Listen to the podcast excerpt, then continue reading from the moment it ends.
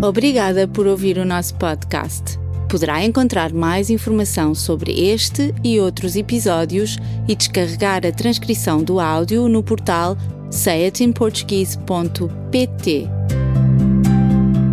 Então, já sabes quando é que terminam as obras do teu prédio? Não faço a mínima ideia.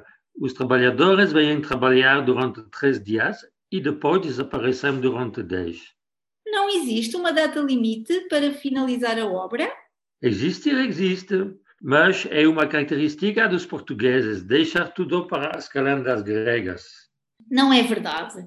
O que os portugueses fazem é deixar tudo para a última hora e depois fazer as coisas em cima dos joelhos. Quando dizemos que algo se vai realizar nas calendas gregas, o que queremos dizer é que não se vão realizar nunca. Calendas eram os primeiros dias de cada mês do calendário romano. O calendário grego não tinha calendas, portanto, realizar algo nas calendas gregas é impossível, porque simplesmente não existem. É como o dia de São Nunca à Tarde, que também faz referência a uma data inexistente. É frequente os falantes de português dos dois lados do Atlântico acharem que esta expressão quer dizer adiar para uma data muito distante ou indefinida no tempo, como quando se usa a expressão latina sine die.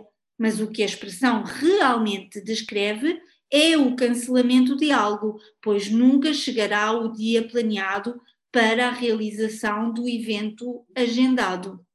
Nesse caso, espero sinceramente que a empresa que está a fazer as obras do meu prédio não deixe para amanhã o que pode fazer hoje e termine as obras o mais rapidamente que conseguir. Acho que podes esperar sentado, pois a probabilidade que isso aconteça é muito reduzida. O mais provável é que perto da data acordada para concluírem a obra, apareçam e façam tudo à pressa para terminar dentro do prazo estipulado. Os portugueses são conhecidos em todo o mundo pela sua capacidade de solucionar problemas no último minuto. É fazerem as coisas em cima do joelho. Sim, infelizmente também. Conheces a origem dessa expressão? Descobri-a no livro de Sérgio Luís de Carvalho e é muito engraçada. Segundo ele, os romanos faziam talhas literalmente em cima dos joelhos. Quer dizer, usavam as suas coxas como molde para a talha. E, como nenhuma coxa tinha o mesmo tamanho, o resultado final eram talhas de diferentes formas que não serviam para nada, porque não encaixavam umas nas outras, como se pretendia.